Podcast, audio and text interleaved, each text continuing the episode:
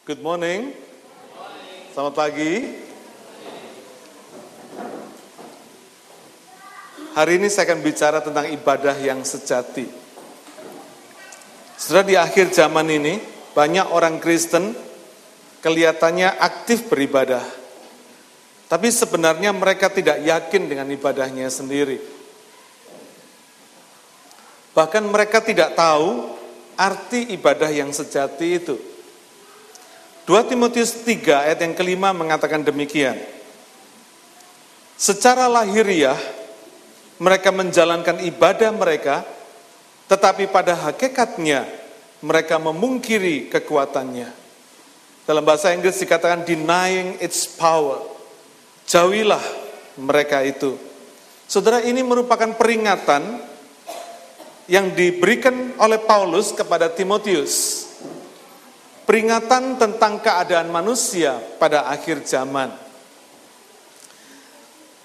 Nah, banyak orang yang hari ini masih menjalankan liturgi ibadahnya, tetapi sesungguhnya mereka tidak lagi mengalami kuasa dari ibadah itu sendiri. Dengan kata lain, nampaknya mereka masih beribadah, tapi sesungguhnya mereka tidak sedang beribadah. Nah, apa sesungguhnya ibadah itu? Bagaimana ibadah yang kita kerjakan dengan baik, ibadah yang sejati itu bisa mengubah kehidupan kita? Mari kita lihat sama-sama kitab Roma pasal yang ke-12 ayat 1 dan 2. Roma pasal 12 ayat 1 dan 2. Mari kita baca sama-sama. Sudah siap? 1, 2, 3. Karena itu, saudara-saudara, demi kemurahan Allah, aku menasihatkan kamu, supaya kamu mempersembahkan tubuhmu sebagai persembahan yang hidup, yang kudus, dan yang berkenan kepada Allah. Itu adalah ibadahmu yang sejati. Janganlah kamu menjadi serupa dengan dunia ini, tetapi berubahlah oleh pembaruan budimu, sehingga kamu dapat membedakan manakah kehendak Allah, apa yang baik, yang berkenan kepada Allah, dan yang sempurna.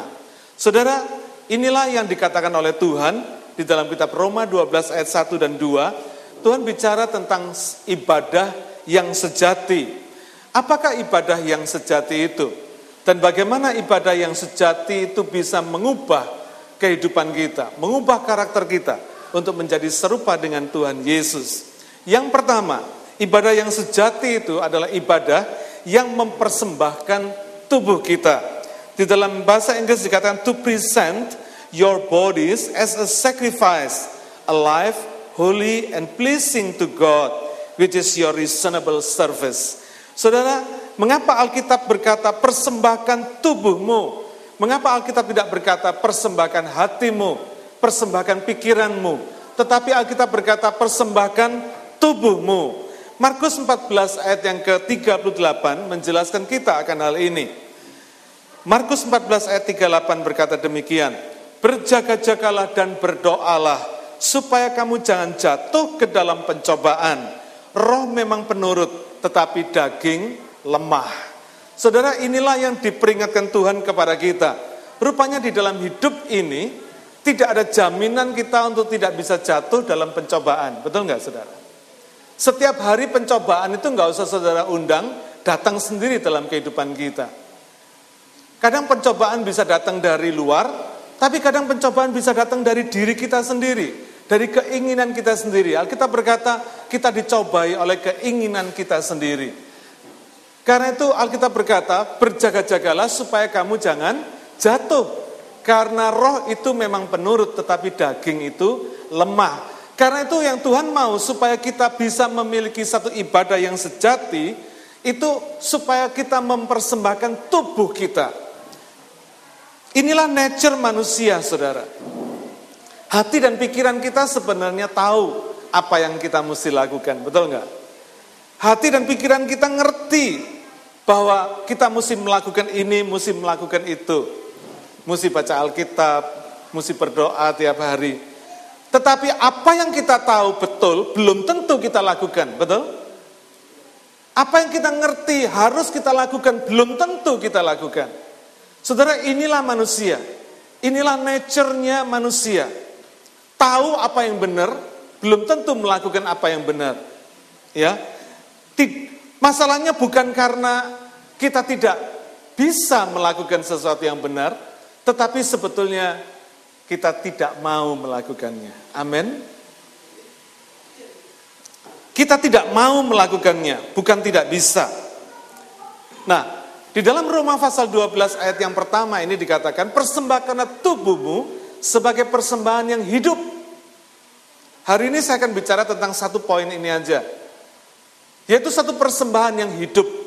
Tuhan tidak mau persembahan berupa persembahan yang mati. Setelah di dalam perjanjian lama kita sudah mengerti bagaimana Tuhan mau bahwa apa yang dipersembahkan kepada Tuhan itu bukan binatang yang mati, tetapi binatang yang hidup. Binatang yang masih segar.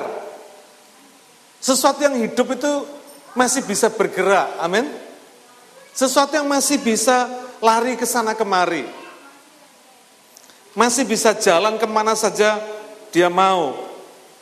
Masih punya kemauan, masih punya kebebasan, masih memiliki hak untuk menentukan kehidupannya sendiri. Saudara, demikian juga Tuhan mau supaya kita mempersembahkan hidup kita. Satu ibadah yang sejati itu adalah ibadah yang mempersembahkan hidup kita, mempersembahkan tubuh kita sebagai persembahan yang hidup. Kita memiliki kebebasan, kita memiliki kemauan, kita bisa mau kemana saja, kita mau bisa melakukan apa saja. Kita bisa berpikir apa saja, kita bisa menentukan kemanapun kita mau pergi, kita memiliki free will, kemauan bebas, kehendak bebas, tetapi yang justru Tuhan mau, supaya kita menyerahkan itu semua kepada Tuhan.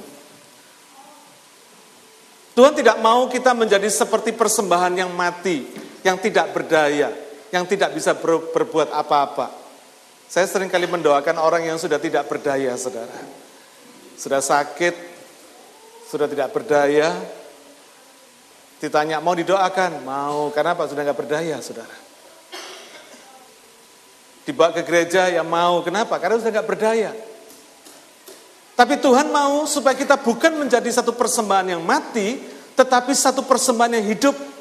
Justru ketika kita punya kebebasan, Tuhan mau supaya kebebasan kita diserahkan kepada Tuhan, untuk dipakai Tuhan, untuk dikerjakan Tuhan, untuk diarahkan Tuhan sesuai dengan kehendak Tuhan. Tuhan mau supaya segala keinginan kita, segala kemauan kita, segala hak untuk menentukan kehidupan kita sendiri diserahkan kepada Tuhan dengan sukarela, bukan dengan terpaksa. Selama kita beribadah kepada Tuhan, memberikan sesuatu kepada Tuhan dengan terpaksa, itu bukan ibadah. Nangkap, saudara? Ketika saudara berdoa karena harus berdoa,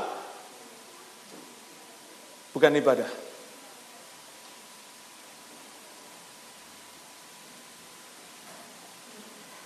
Kalau kita melakukan sesuatu kepada Tuhan karena keharusan, bukan dari dorongan hati kita sendiri, bukan dari kerelaan hati kita sendiri, itu sesungguhnya bukan ibadah. Tetapi karena sebuah paksaan, amin. Tuhan sama sekali tidak pernah menginginkan persembahan kita dalam bentuk apapun, sekecil apapun, kita lakukan dengan terpaksa. Saudara ke gereja karena apa? Terpaksa. Habis suami saya ngotot minta ke gereja, Pak, maka saya ya terpaksa ikut suami saya ke gereja. Habis karena istri saya rajin ke gereja, Pak, karena itu saya terpaksa ikut istri saya ke gereja. Saudara, itu sesungguhnya bukan ibadah. Atau mungkin kita berkata, ya karena saya mesti nganterin anak saya ke sekolah minggu, Pak, Karena itu saya ke gereja. Itu bukan ibadah, saudara. Ibadah yang sejati adalah satu persembahan yang hidup, di mana kita sebetulnya masih bisa jalan ke sana kemari, tetapi kita mempersembahkan kebebasan kita kepada Tuhan untuk diatur sama Tuhan. Saudara, manusia yang paling susah itu diatur. Manusia itu gampang melakukan segala sesuatu kecuali diatur, saudara. Sesuatu yang sifatnya diatur itu sesuatu yang paling tidak menyenangkan.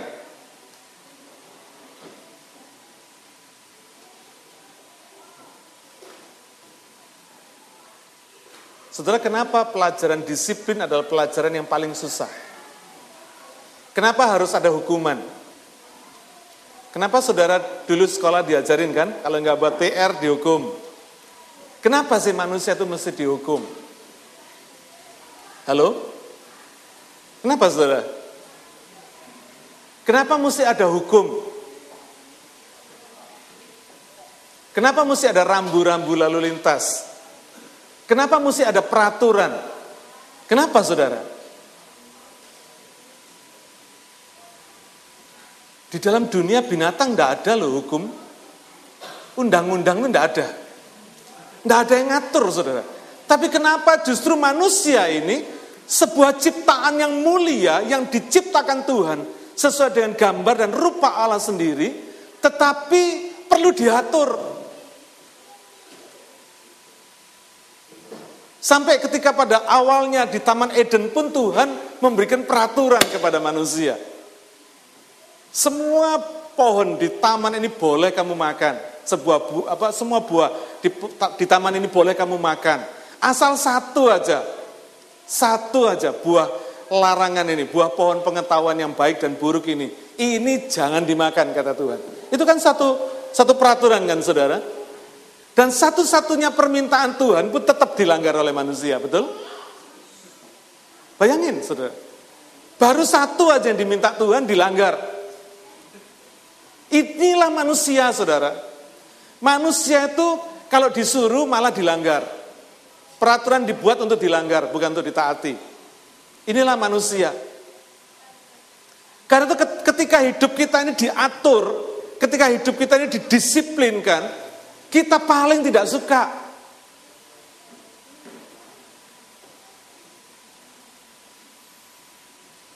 Harus begini, harus begitu. Kita ini paling susah, saudara. Karena ibadah yang sejati yang Tuhan minta adalah satu ibadah yang hidup, bukan ibadah yang mati, bukan sesuatu yang tidak berdaya karena diatur, tetapi satu ibadah, satu hidup yang diserahkan kepada Tuhan untuk diatur sama Tuhan, untuk diarahkan sama Tuhan sesuai dengan rencana dan kehendak Tuhan. Saudara, sepandai-pandainya saudara mengatur hidup saudara sendiri, tidak akan pernah bisa mengalahkan Tuhan. Amin. Dia adalah creator kita, pencipta kita. Dia pasti lebih tahu bagaimana mengatur hidup kita daripada kita mengatur hidup kita sendiri. Sepinter-pinternya saudara berpikir, Allah pencipta kita jauh lebih pintar daripada kita. Sepandai-pandainya sudah bekerja, Allah pencipta kita jauh lebih pinter untuk mengajar kita bekerja daripada kita mengandalkan diri kita sendiri.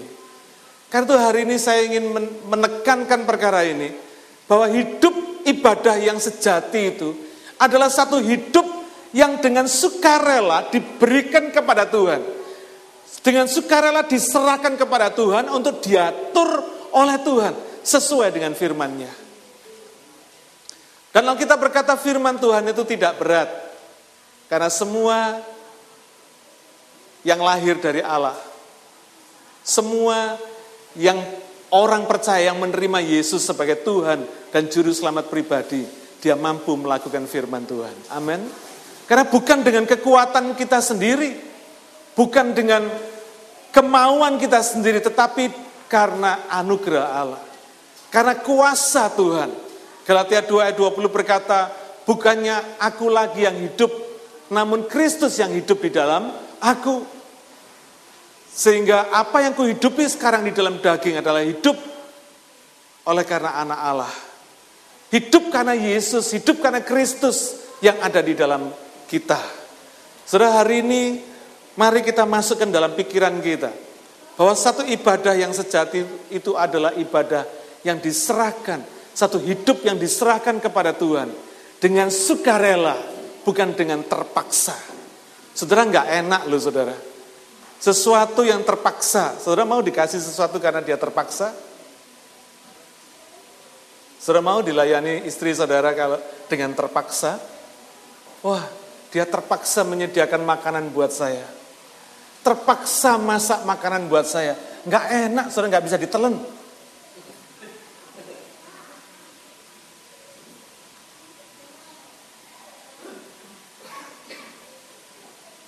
Hari ini saya akan bicara sesuatu yang penting tentang ibadah yang sejati itu. Saya tidak mau kita termasuk di dalam 2 Timotius 3 ayat 5 tadi, saudara. Kelihatannya kita masih beribadah. Kelihatannya kita masih orang Kristen. Kelihatannya kita masih ke gereja. Tapi sesungguhnya hidup kita bukanlah satu ibadah. Kelihatannya kita masih melayani Tuhan. Tetapi sesungguhnya kita sedang melayani diri kita sendiri. Hari ini mari kita lihat apakah prinsip ibadah di dalam hidup kita. Inilah prinsip ibadah yang sesungguhnya. Contohnya ada ketika Ishak dibawa Abraham ke atas gunung Muria untuk dikorbankan. Ishak berontak? Enggak, saudara. Dia digendong ayahnya. Dia tanya, "Bapak, kita mau kemana?" Kata bapaknya, "Kita mau memberikan korban persembahan kepada Tuhan." Saudara, apa saudara pikir Ishak tidak tahu? Mau berikan korban persembahan kok dia yang digendong, dibawa naik ke atas gunung. Kok enggak bawa domba, enggak bawa binatang? Apa saudara kira-kira enggak tahu kalau apakah Ishak tidak tahu bahwa dirinya yang akan dikorbankan? Tahu saudara. Ketika dia mulai diikat kaki tangannya oleh bapaknya, apa saudara pikir dia nggak tahu? Tahu. Kalau bapaknya mau mempersembahkan dia, tahu saudara. Tapi puji Tuhan, Alkitab tidak berkata Ishak berontak sampai Abraham harus mengejar-ngejar Ishak. Harus menangkap Ishak. Merangkul Ishak. Menindih Ishak. Dan mengikat Ishak dengan paksa. Enggak, saudara. Alkitab enggak ngajarin begitu. Alkitab enggak menulis sedikit pun bahwa Ishak berontak. Enggak ada. Hari ini berapa banyak kita berontak? Enggak berontak sama Tuhan, berontak sama suami. Gak berontak sama suami, berontak sama istri. Anak berontak sama orang tua. Berapa banyak? Hidup kita dipenuhi dengan pemberontakan. The generation of rebellious, ya.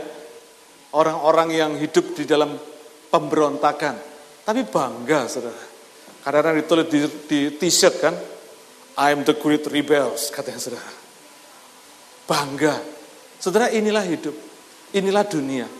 Tapi Alkitab berkata, kalau kita mau beribadah sejati kepada Tuhan, kita mesti mempersembahkan tubuh kita. Bukan mempersembahkan hati dan pikiran kita, tapi mempersembahkan tubuh kita. Sebagai satu persembahan yang hidup. Selama Tuhan itu masih menjadi satu keharusan dalam hidup kita, maka sesungguhnya kita masih belum beribadah. Sesungguhnya Tuhan itu harus menjadi sebuah kebutuhan hidup kita.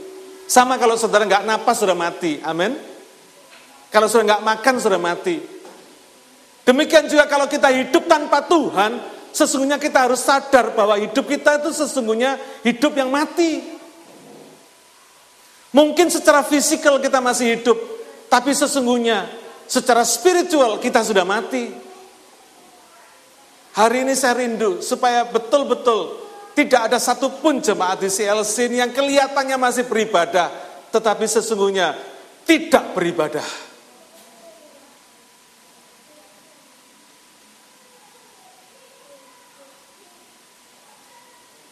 Memang daging ini lemah, saudara. Alkitab sudah menuliskan bahwa daging ini lemah. Tetapi apakah kita harus menyerah dengan kelemahan daging kita? No. Kenapa? Karena kita punya Roh Kudus. Karena kita punya Allah yang hidup diam di dalam kita. Alkitab berkata, Roh Allah yang ada di dalam kita jauh lebih besar daripada segala roh yang ada di dunia ini. Amin. Memang manusia hidup di dalam daging yang lemah, tetapi ada Roh Kudus yang kuat di dalam kita. Ada Roh Allah yang membuat kita bersedia untuk melakukan kehendak Tuhan. Amin. Daging kita lemah. Karena itu kita tidak boleh menyerah dengan kedagingan dan kelemahan daging kita. Kita tidak boleh menyerah dengan kelemahan itu, saudara. Ada banyak orang seringkali menyerah dalam kelemahan. Ya udah Pak, memang dasarnya saya orang yang gak bisa disiplin. Memang saya dasarnya orang malas. Lu kalau tahu kalau kita gak disiplin, ya belajar disiplin toh. Betul gak, saudara? Kalau tahu kita belajar, kok belajar malas? Kalau kita tahu kalau kita ini orang malas, ya jangan malas dong.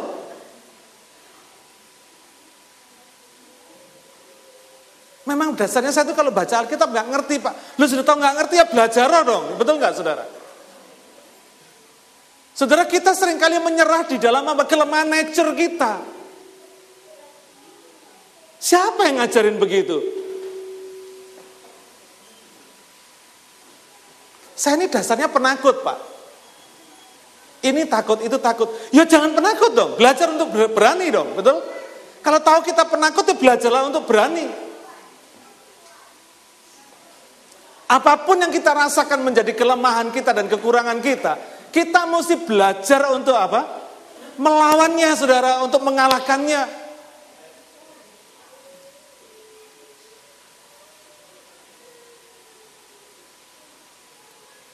Tuhan mau supaya hidup ibadah kita itu satu ibadah yang sejati, yang betul-betul merupakan ibadah yang menyenangkan hati Tuhan.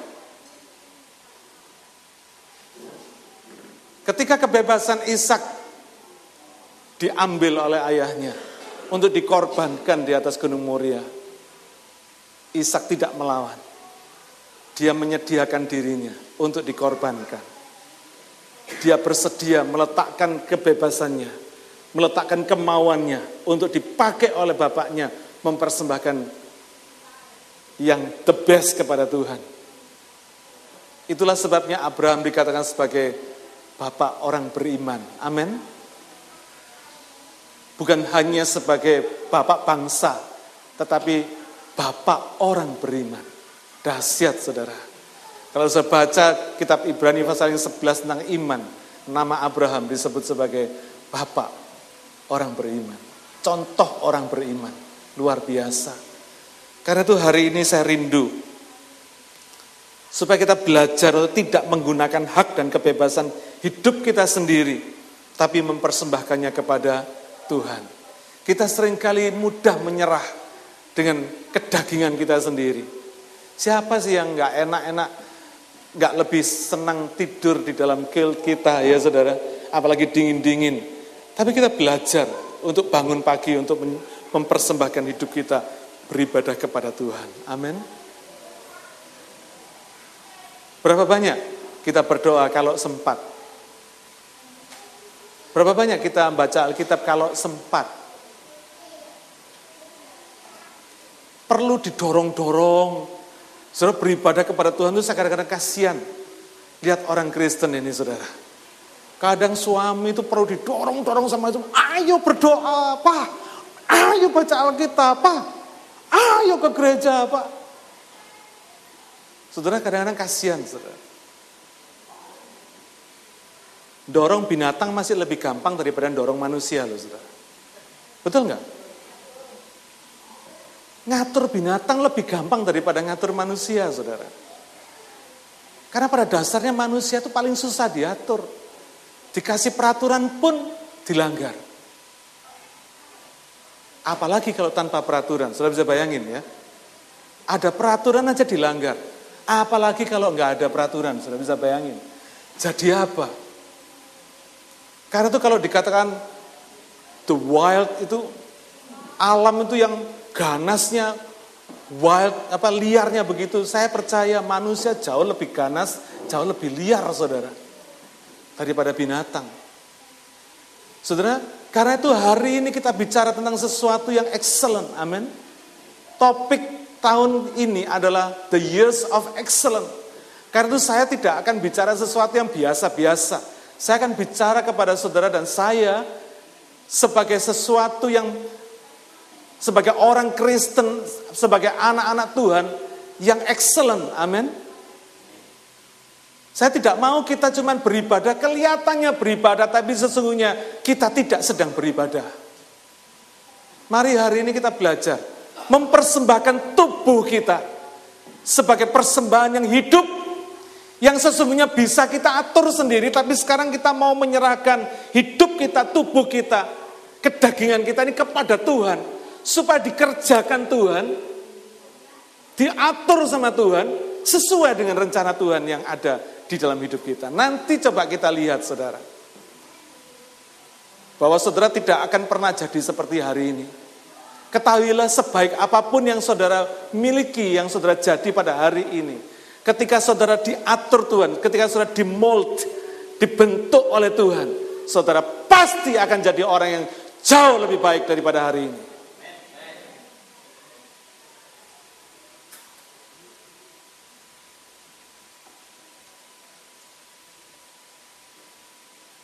Beberapa orang bertanya kepada saya, apa yang memotivasi saya untuk datang ke Australia?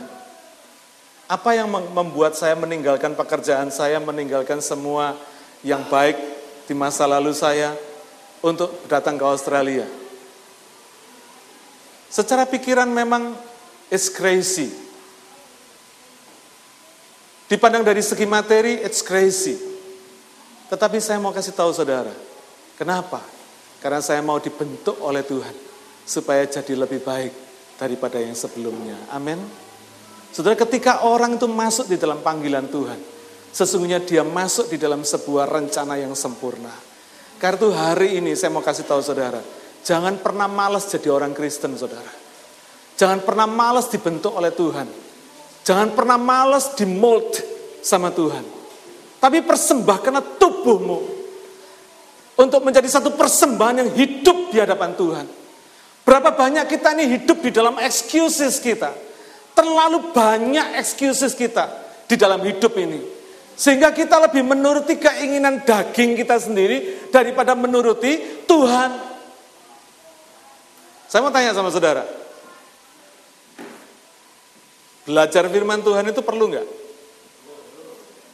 Tapi kenapa saudara malas belajar firman Tuhan?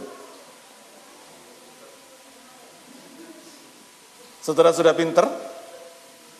Belum toh? Kenapa kita malas? Kenapa kita nggak pergi? Kenapa kita nggak datang untuk di dalam Bible study misalnya? Why? Saudara, kalau hidup ini mau dicari excuses-nya, saudara pasti akan ketemu banyak excuses. Betul nggak? Mau dicari alasan-alasan reasonable, makanya di dalam Alkitab, saya senang dalam terjemahan bahasa Inggris tadi dikatakan, which is your reasonable service.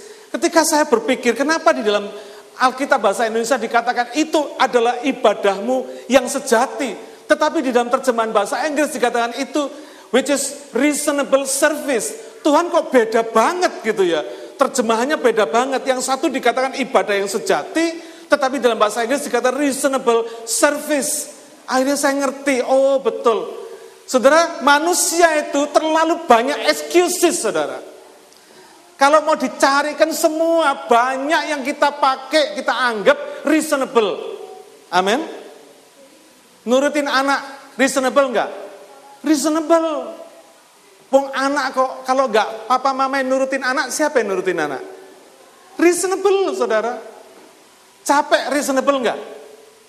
Reasonable. Saudara udah kerja, capek. Saudara mau tidur, mau istirahat, reasonable. Reasonable. Coba cari ada sesuatu yang gak reasonable. Pasti reasonable bagi otak kita.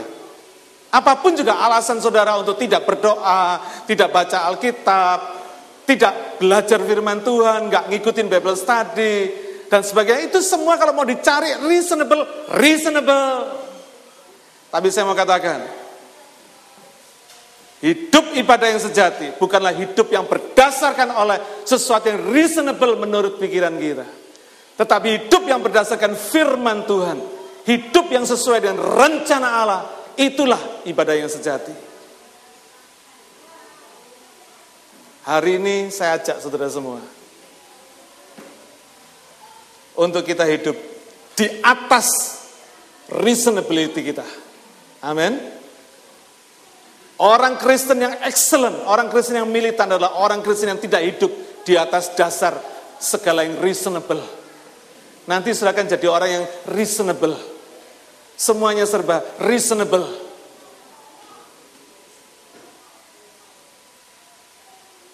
Tapi hari ini saya ingin mengajak saudara. Kalau saya ngomong begini, saya ada di depan saudara.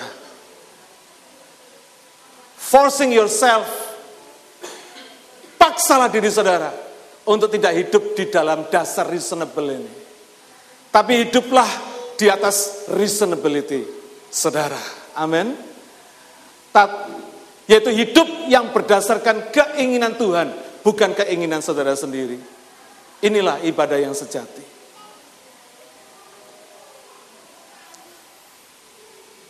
Tanpa persembahan yang hidup ini, tanpa persembahan tubuh sebagai persembahan yang hidup ini, tidak akan pernah ada persembahan yang kudus dan yang berkenan kepada Allah. It's only a dream. Amin. Saudara, tanpa ada persembahan yang hidup ini, tidak akan pernah ada persembahan yang kudus dan yang berkenan kepada Allah. Tidak ada. Kalau saudara hari ini tidak belajar mempersembahkan tubuh saudara sebagai satu persembahan yang hidup di hadapan Tuhan, kita cuma mimpi mau mempersembahkan hidup kita ini sebagai persembahan yang kudus dan yang berkenan kepada Allah. Artinya yang menyenangkan Tuhan. Mimpi saudara. Coba sikut kiri kanan. Hei, jangan lupa ya, kita bikin persembahan hidup kita sebagai persembahan hidup yang persembahan yang hidup. Persembahan tubuh kita sebagai persembahan yang hidup. Buang segala reasonable saudara. Buang segala alasan-alasan yang, segala excuses yang membuat saudara hidup tidak sesuai dengan rencana Tuhan. Blueprint hidup saudara itu ada di dalam rencana Tuhan, ada di dalam firman-Nya. Kalau hari ini saudara senang tinggal di dalam kehidupan saudara pada hari ini, saya mau kasih tahu, besok saudara akan nyesel. Kenapa? Karena sesungguhnya Tuhan memiliki rencana hidup atas hidup kita jauh lebih baik daripada hari ini. Sekaya apapun saudara hari ini, Tuhan punya rencana memberkati saudara dengan kekayaan yang jauh lebih besar daripada hari ini. Tetapi sayang sekali karena kita sering kali hidup dengan excuses tadi, maka kita membuat hidup kita seolah-olah pada hari ini adalah hidup yang oke.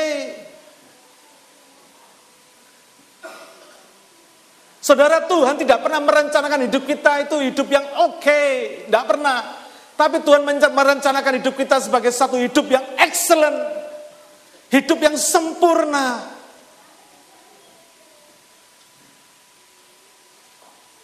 Karena itu hari ini saya mengajak saudara, mari kita tinggalkan segala excuses kita. Segala bentuk excuses kita, saudara. Mari kita belajar hidup tanpa excuses. Tapi satu hidup dengan apa? Dengan tanggung jawab sepenuhnya. Saudara, kita diciptakan Tuhan dengan tanggung jawab terbesar apa? Menyembah Dia. Beribadah kepada Dia. Amin. Saudara, enggak kebetulan loh, saudara dan saya diciptakan jadi manusia, enggak diciptakan jadi binatang, betul enggak saudara? Kalau kita diciptakan jadi binatang, enggak ada rencana purpose Tuhan untuk binatang menyembah Tuhan, enggak ada saudara. Tapi kalau kita diciptakan sebagai manusia, maka sesungguhnya responsibility kita, tanggung jawab kita terbesar adalah menyembah Dia, beribadah kepada Dia, amin. Makanya ketika Israel ada di perbudakan Mesir selama 400 tahun lebih, Tuhan berkata kepada Firaun, izinkan umatku pergi kepada gurun supaya umatku beribadah kepadaku. Amin. Saudara, Tuhan menciptakan kita sebagai manusia untuk beribadah kepada Dia, untuk menyembah Dia. Karena itu hari ini saya akan bicara tentang satu ibadah yang sejati, penyembahan yang sejati, penyembahan yang sesungguhnya kepada Tuhan. Jangan pernah kita excuses apapun bentuk alasan saudara yang reasonable hari ini. Saya mau kasih tahu, tidak pernah reasonable di hadapan Tuhan. Bukan karena saudara tidak bisa, tetapi karena saudara tidak mau. Karena Allah sudah memberikan rohnya kepada kita orang percaya untuk membuat hidup kita mampu melakukan rencana Allah. Amin. Karena Roh Kudus ada di dalam kita, Roh Tuhan ada di dalam kita. Apa yang membuat kita tidak bisa? Tidak ada. Jadi hari ini saya mau katakan pada saudara, don't make any excuses in your life. Karena itu semua akan menjauhkan kita dari rencana Allah. Nangkep gak saudara? Ketika saudara membuat excuses, apapun bentuk excuses dalam hidup saudara, itu membuat saudara jauh dari rencana Allah.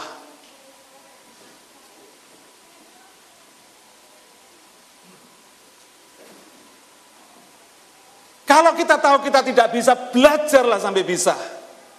Kalau kita tahu kita gak ngerti, belajarlah sampai kita ngerti.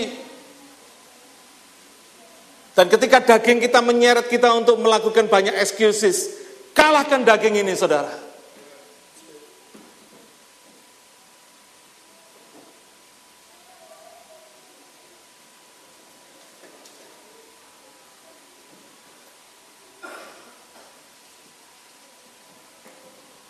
Coba saudara pikir, tanyakan sendiri di hadapan Tuhan hari ini.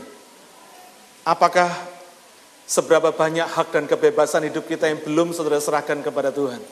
Yang masih saudara pegangin sendiri, yang masih belum saudara serahkan itu sebagai persembahan yang hidup kepada Tuhan, yang masih hidup, yang masih ingin saudara lakukan meskipun saudara tahu itu bukan kehendak Tuhan, meskipun saudara tahu bahwa itu tidak menyenangkan hati Tuhan.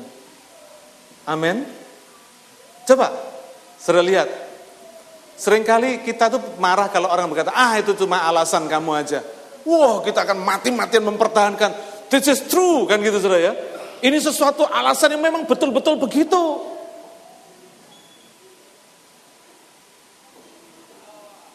Kenapa saudara? Karena kita hidup di dalam excuses demi excuses. Kalau orang yang kebiasaan punya excuses saudara, alasan pertama akan membuat alasan kedua. Alasan kedua akan menambah alasan yang ketiga. Demikian seterusnya. Akhirnya tanpa sadar kita hidup di dalam apa?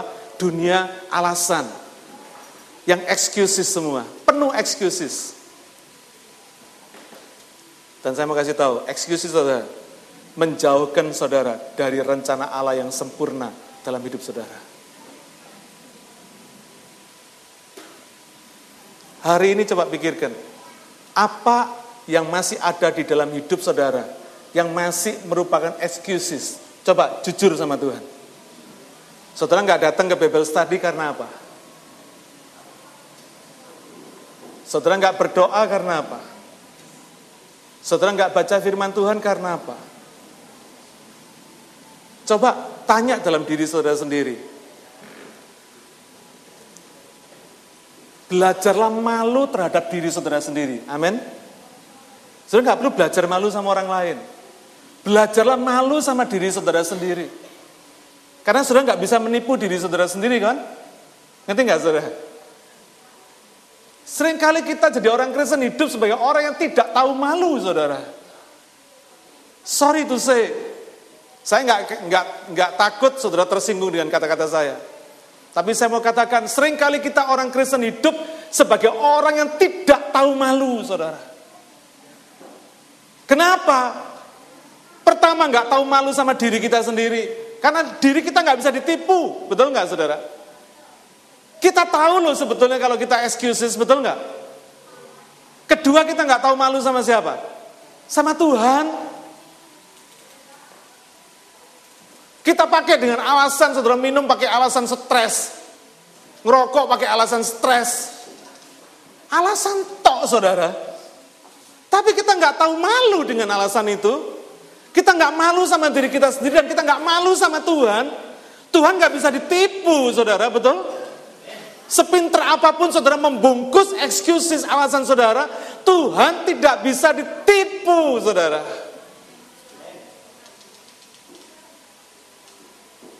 Mari hari ini kita tinggalkan hidup kita yang penuh excuses tadi. Mari kita belajar tahu malu sama diri kita sendiri. Yang kedua, tahu malu sama Tuhan, saudara.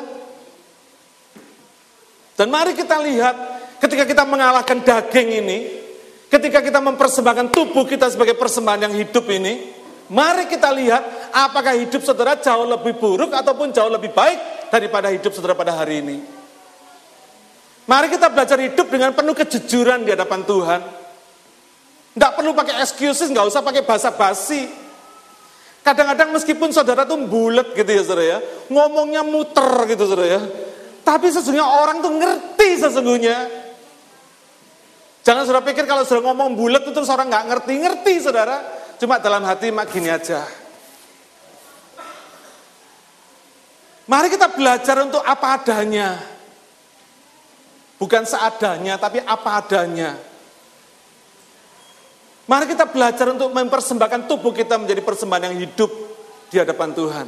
Supaya akhirnya kita boleh menjadi satu persembahan yang kudus dan yang menyenangkan Tuhan. Amin. Yang kedua, kalau tadi yang pertama ibadah sejati adalah ibadah yang mempersembahkan tubuh kita sebagai persembahan yang hidup, maka ibadah yang kedua, ibadah sejati adalah ibadah atau hidup yang merubah karakter seperti Yesus. Dalam Roma 12 ayat 1 dan 2 tadi itu dikatakan, karena itu berubahlah oleh karena pembaruan budimu. Berubahlah karena renewing your mind, renewing our pikiran kita, pembaharuan pikiran kita. Saudara, excuses itu membuat Tuhan tidak berhasil memperbarui pikiran kita. Segala perubahan yang terjadi dalam hidup ini terjadi karena perubahan di dalam pikiran kita. Kalau saudara lihat kaca, lalu saudara merasa diri saudara melihat itu jelek, pikiran saudara berkata, mukamu jelek. Kira-kira gitu ya. Apa yang akan saudara lakukan? Saudara berusaha mempercantik diri saudara kan? Betul gak saudara? Ketika saudara tertawa, saudara lihat kaca, saudara lihat gigi saudara kuning. Apa yang akan saudara lakukan? Saudara berusaha sikat gigi, saudara berusaha memutihkan gigi saudara supaya saudara kelihatan bagus, betul nggak? Nah, excuses ini membuat hidup kita ini tanpa perubahan. Saudara ngerti maksud saya? Karena setiap saudara lakukan, saudara punya alasan untuk tidak perlu melakukan perubahan. Hidup yang penuh excuses adalah hidup yang tidak punya perubahan. Hidup yang tanpa excuses adalah hidup yang penuh dengan perubahan. Nangkep gak saudara? Ketika saudara mulai menanggalkan, menghilangkan excuses, saudara meninggalkan alasan-alasan yang reasonable dalam quote and quote tadi itu saudara, dalam tanda petik tadi itu, saudara pasti akan melakukan perubahan-perubahan yang esensial dalam hidup saudara. Karena itu firman Tuhan berkata, ibadah yang sejati itu bukan hanya menyerahkan hak dan kebebasan kita kepada Tuhan tanpa perubahan. Tetapi ketika Tuhan menerima persembahan yang hidup tadi itu, Tuhan akan membuat perubahan-perubahan dalam hidup kita supaya seperti Yesus. Hidup kita akan dikerjakan oleh Tuhan untuk menjadi seperti Yesus. Saudara tidak akan pernah jadi seperti Yesus kalau saudara masih penuh dengan excuses. Saudara tidak akan pernah bisa jadi seperti Yesus. Karena itu saya katakan, setiap excuses saudara menjauhkan kita dari rencana yang sempurna yang Tuhan sudah siapkan dalam hidup kita.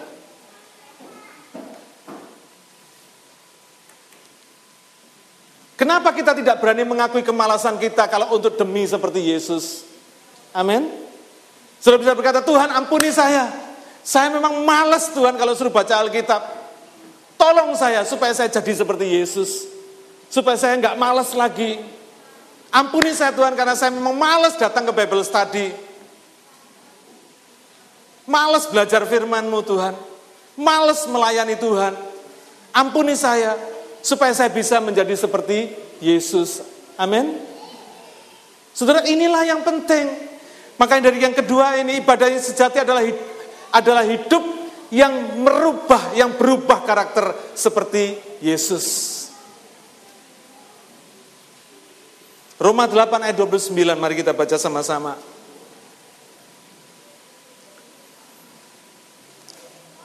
Sebab semua orang yang dipilihnya dari semula, mereka juga ditentukannya dari semula.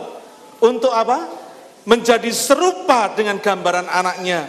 Supaya ia, anaknya itu, menjadi yang sulung di antara banyak saudara. Saudara, ketika engkau terima Yesus, ketika saudara percaya Yesus, ketahuilah Tuhan sudah punya rencana untuk menjadikan saudara dan saya seperti Yesus. Memiliki karakter seperti Yesus.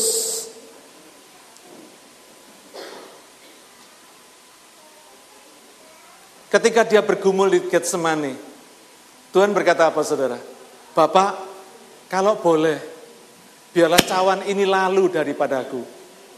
Tapi janganlah kehendakku yang jadi, tapi biarlah kehendakmu yang jadi. Amin saudara. Kalau mau dibikin excuses, banyak yang bisa dibikin excuses. Tetapi Yesus tidak mau bikin excuses. Dia berkata, Bapak kalau boleh cawan ini lalu daripada aku, tapi jangan kehendakku yang jadi, biarlah kehendakmu yang jadi. Apa kehendak Tuhan? Naik kayu salib. Amin. Tuhan gak excuses saudara.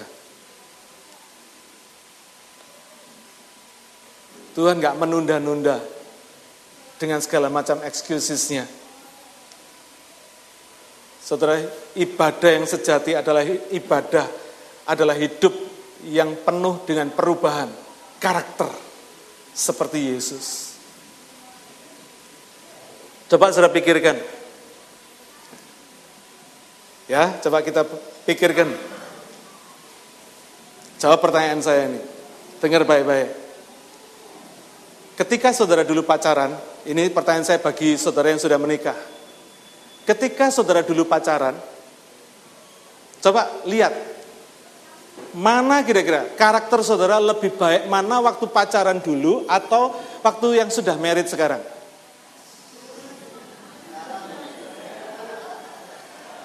Coba. Ayo. Sekarang siapa yang berkata karakter saya lebih bagus? Sekarang Pak, setelah married.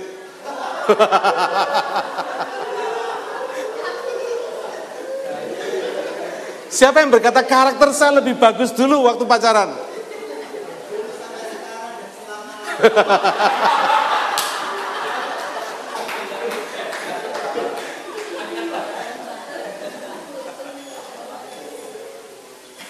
Puji Tuhan, saya di sini masih melihat ada tangan-tangan yang terangkat ketika saya bertanya.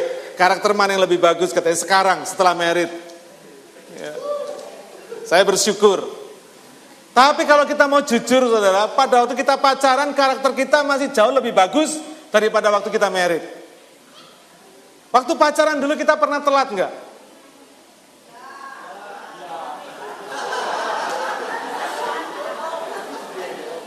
Saudara janji sama pacar saya jam 4. Jam 4 kurang 5 saudara-saudara di muka pintu. Karena saudara gak mau miss. Betul? Saudara kepingin kelihatan perfect di hadapan pacar saudara. Coba kira-kira kalau saudara dulu pacaran, janji jam 4 datang jam 11, kira-kira pacar saudara bisa percaya gak? Dipecat sama pacar saudara. Janji jam aja gak bisa tepat, apalagi mau janji ngawinin saya. Kan gitu. Iya kan? Pasti gak ketemu janjinya ini.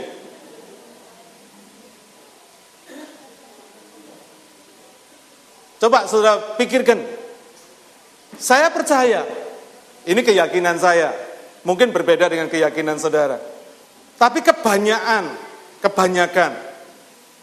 orang-orang setelah married justru memiliki karakter yang lebih jeblok daripada sebelum married. Karena apa? Ketika married saudara berkata, sudah, yang gua idam-idamkan udah jadi milik gua sekarang. Jadi easy going saudara.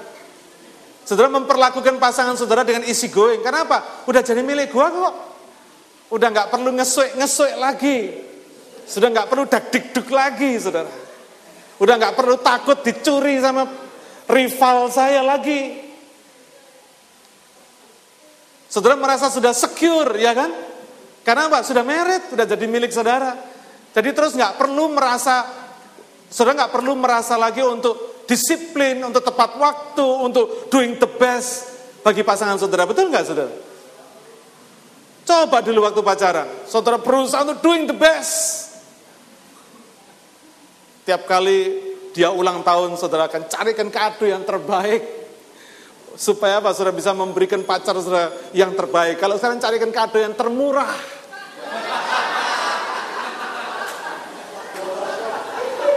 Pokoknya ada kadonya. Kalau enggak ngomel dia, Pak, katanya saudara. Yang penting ada kadonya, tapi enggak terbaik.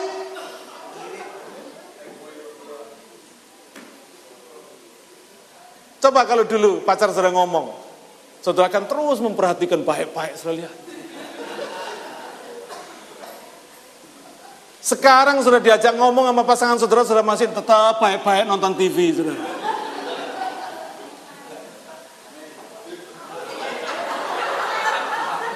Siapa yang ngomong amin tadi?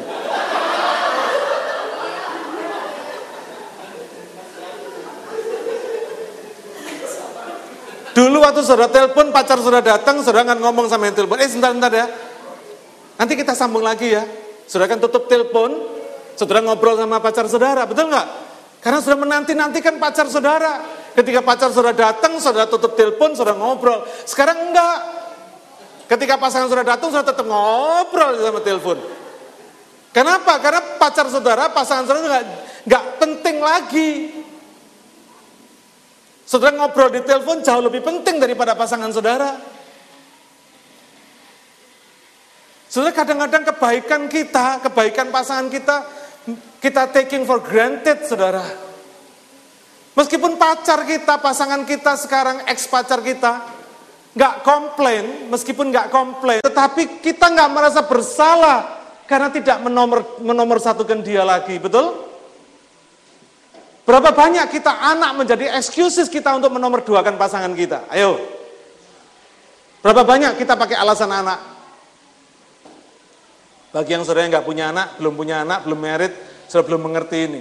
Tapi berapa banyak kita ini dikasih Tuhan anak, tapi anak bisa menjadi excuses kita untuk apa? Menomorduakan pasangan kita. Apakah anak diberi Tuhan untuk bisa menomorduakan pasangan kita? Halo? Enggak kan? Saudara, pasangan kita, suami istri kita, ya itu nomor satu kita. Sebelum ada anak, dia nomor satu kan? Betul? Kenapa setelah ada anak, dia jadi nomor dua? Is it fair? Apa itu adil? Enggak.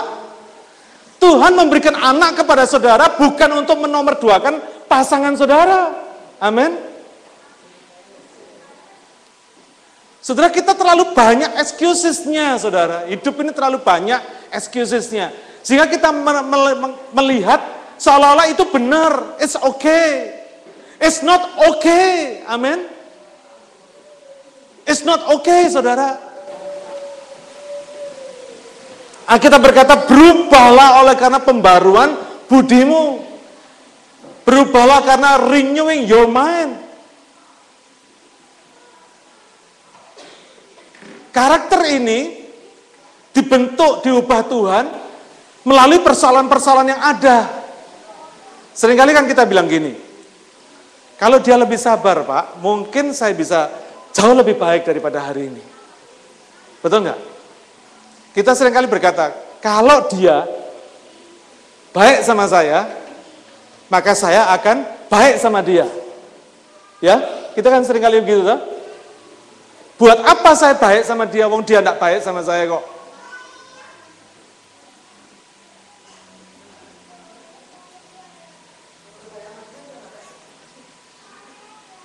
Saya mau kasih tahu saudara, kebaikan orang lain bukan menjadi alasan saudara untuk saudara jadi orang baik. Nangkap nggak, saudara? Demikian juga kejahatan orang lain tidak menjadi alasan untuk saudara jadi orang jahat, betul nggak?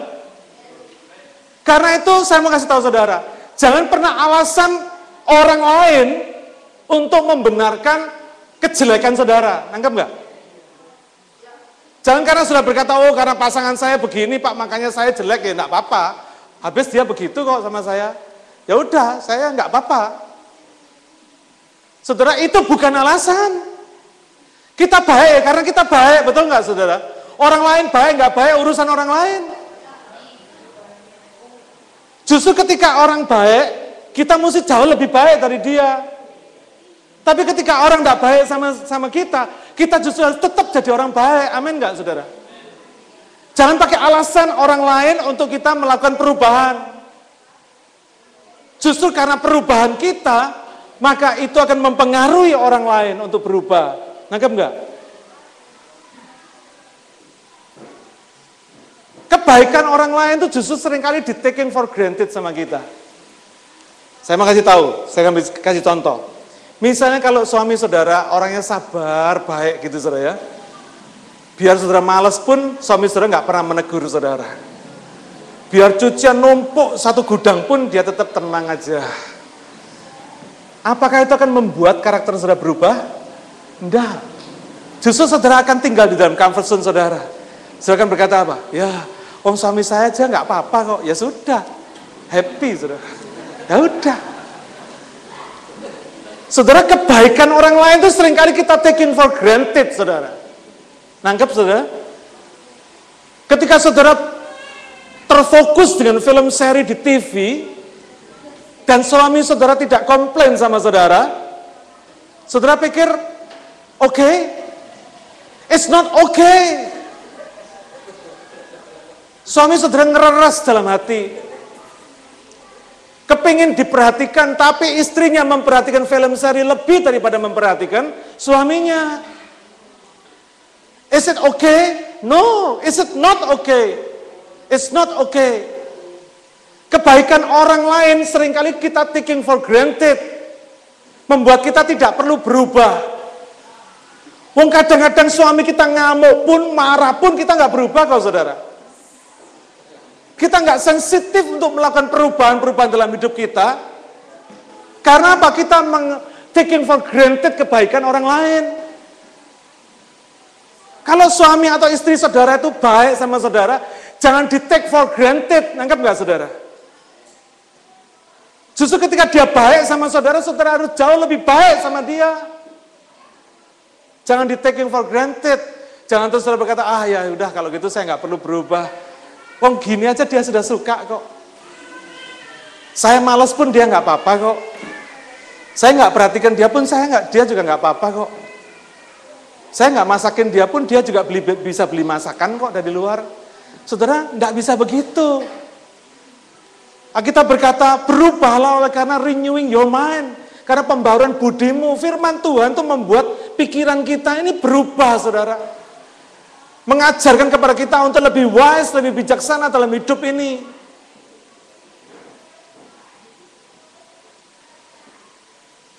Seringkali kita menganggap bahwa perubahan yang terjadi dalam hidup kita tergantung external force, tergantung sesuatu yang dari luar ke dalam kita.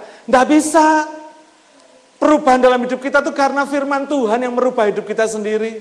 Bukan karena external force, tetapi karena internal spiritual life di dalam hidup kita. Karena kesadaran kita, karena kemauan kita, karena keputusan kita. Kita kadang-kadang nggak punya determination untuk jadi orang yang excellent. Kita puas untuk jadi orang yang okay. Saudara, yang namanya kelas okay itu banyak sekali, saudara. Jangan pernah jadi orang yang puas jadi punya kelas okay. I'm okay. Saudara kalau tanya sama orang, are you? How are you? Okay. Loh, semua orang okay. Saudara mau jadi kelas okay? Taruh pasang di sini, I'm excellent. Amin. Kalau sudah jadi suami yang excellent, I'm excellent husband, I'm excellent wife, I'm excellent children. Gitu loh saudara. Buatlah saudara jadi bangga atas hidup saudara sendiri. Karena apa? Karena Allah bangga sama kita. Buatlah supaya suami saudara kalau membanggakan saudara, dia berkata, di dunia ini tidak ada yang the best, lebih the best daripada istri saya. Siapa di sini yang berani berkata, suami berani berkata, "Hey, istri saya adalah yang the best buat saya." Siapa? Wow, that's great. Saya acungi jempol. Berbahagialah kalau suami bisa berkata, "My wife is the best wife in the world." Berbahagialah saudara kalau istri saudara berani berkata, "My husband is the best husband in the world." Tapi saya mau kasih tahu saudara, untuk bisa jadi the best wife and the best husband tadi itu nggak gampang. Saya percaya kalau Willy sampai bisa berani berkata bahwa Ayu is the best wife in the world, maka usaha Ayu untuk menjadi the best wife in the world is not easy. Amen. Ayu akan sacrifice herself in order to be the best wife in the world for Willy. Untuk Willy loh, bukan untuk yang lain.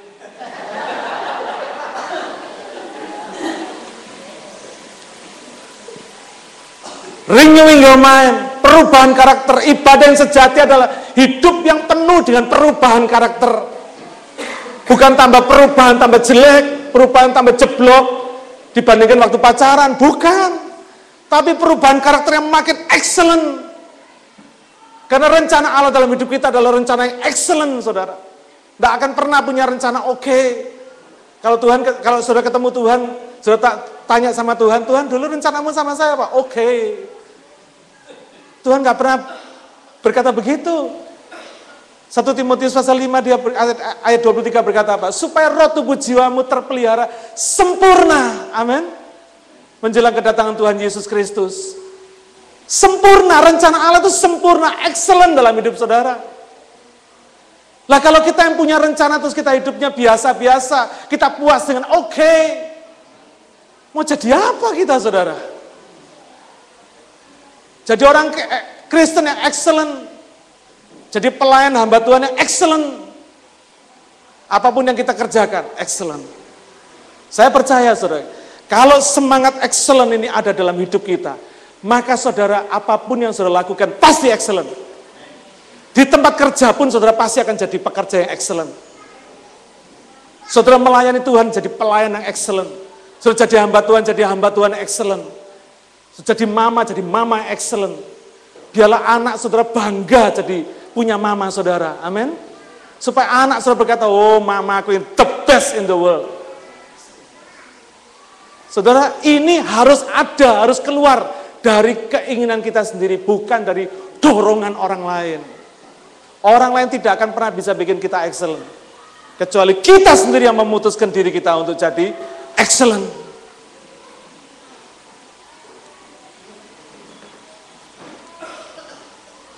Saya ingin menutup khotbah saya hari ini dengan satu ilustrasi. Satu ketika ada seorang cowok yang lagi PDKT sama cewek. Saudara tahu toh, kalau cowok PDKT, pendekatan sama cewek itu gimana? Kalau lagi approach, lagi ngeswek cewek itu gimana? Dia perkenalkan diri, "Nama saya si A," misalnya gitu, saudara. Lalu dia memperkenalkan diri, lalu si cewek tanya, "Oh ya, kamu sekolah apa?" "Ya, saya sekolah nggak banyak kok, cuma sekolah hukum, sekolah kedokteran, sama sekolah civil engineering." Wow, kaget sudah. Yang lainnya double degree, ini triple degree. "Wah, kalau gitu kamu sekolah di luar negeri ya?" "Iya." "Ya, di mana aja?" "Oh, di Amerika, di Inggris, sama di Australia." Wah, kaget sudah. Kalau saudara lagi disuek sama cowok yang begini, gimana rasanya hati kita? Ditaksir sama cowok yang begini, saudara mulai empat-empat kan? Saudara mulai, wah, gitu saudara ya. Lalu si cewek tanya lagi, "Wah, kalau gitu kamu sekarang jadi orang pinter ya, kerja, berarti kamu bagus ya, gajimu besar ya." "Ya, biasalah, gaji saya cuma $5.000 per minggu." Wow, tambah kaget lagi saudara. Udah mulai bayangin kalau aku jadi istri dia, wah, suami ganteng, triple degree, atau gaji $5.000 per minggu, pinter gitu saudara ya. Wah, terus si cewek tanya lagi, "Wah, kalau gitu kamu sekarang udah punya rumah ya?" Rumahmu pasti besar ya, ya lumayan lah rumah saya besar. Ya gak terlalu besar lah, cuma 5.000 meter persegi gitu. Wah, wow, dia lekuak ke saudara. Gitu. Luar biasa saudara. Wah, dia bilang, betul-betul haleluya kata. Tuhan sedang mengirimkan pasangan saya yang sedemikian hebat. Ini calon yang excellent, dia bilang saudara.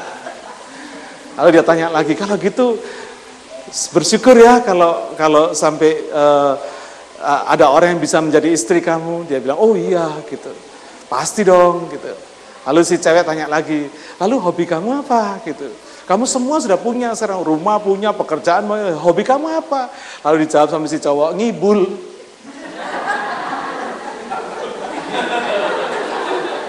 Nangkep gak saudara? Hobinya ngibul. Berarti yang dikatakan tadi itu apa? Ngibul. Ngerti gak saudara? Saudara, kadang-kadang kita ini berlaku seperti si cowok ini loh saudara. Kadang-kadang kita ini memperlakukan Tuhan tuh kayak si cowok ini. Kadang kita ini banyak ngibulnya daripada enggaknya saudara. Berapa banyak di sini yang berkata sama Tuhan, Tuhan aku mau begini, aku mau begitu, aku mau begitu. Tapi dikerjain enggak? Beneran enggak? Enggak kan? Kita banyak ngibulnya sama Tuhan saudara. Jadi Tuhan tadi itu seolah-olah, Tuhan tadi itu kayak si cewek ini loh saudara. Ketika kita berkata, Tuhan aku mau melayani engkau, kata Tuhan, wah. Tuhan aku mau setia sama engkau, wah, kata Tuhan. Tuhan aku mau berkorban sama engkau, mau memberi yang terbaik kepadamu Tuhan. Tuhan berkata, wah. Kita seringkali membuat hati Tuhan berbunga-bunga saudara. Berbunga-bunga. Karena apa? Kita ini ngibul, saudara. Pinter ngibul sama Tuhan, saudara. Kita bisa bikin hati Tuhan berbunga-bunga, tapi kita sesungguhnya tukang ngibul paling besar. Kita berkata kita beribadah kepada Tuhan, tapi sesungguhnya kita sedang tidak beribadah kepada Tuhan. Pinter ngibul kita, saudara. Mari hari ini kita berhenti ngibul sama Tuhan. Amin. Mari kita ambil keputusan. Berikan determination dalam hidup kita. Ambil keputusan. Tuhan, aku mau punya ibadah yang sejati sama Engkau. Aku mau mempersembahkan tubuhku sebagai persembahan yang hidup. Aku mau mempersembahkan hidupku. Aku mau berubah karakterku menjadi yang excellent bagi Tuhan. Amin. Saya percaya, saudara, kalau hari ini kita berhenti jadi orang tukang ngibul sama Tuhan, kita pasti jadi orang yang excellent. Kita pasti akan memuliakan Tuhan. Amin. Mari saya undang para pelayan perjamuan kudus untuk maju ke depan.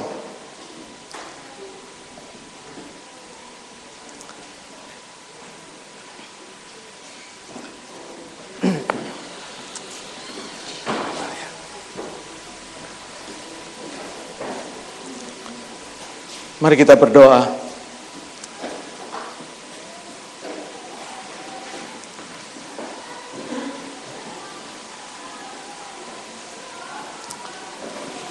Haleluya.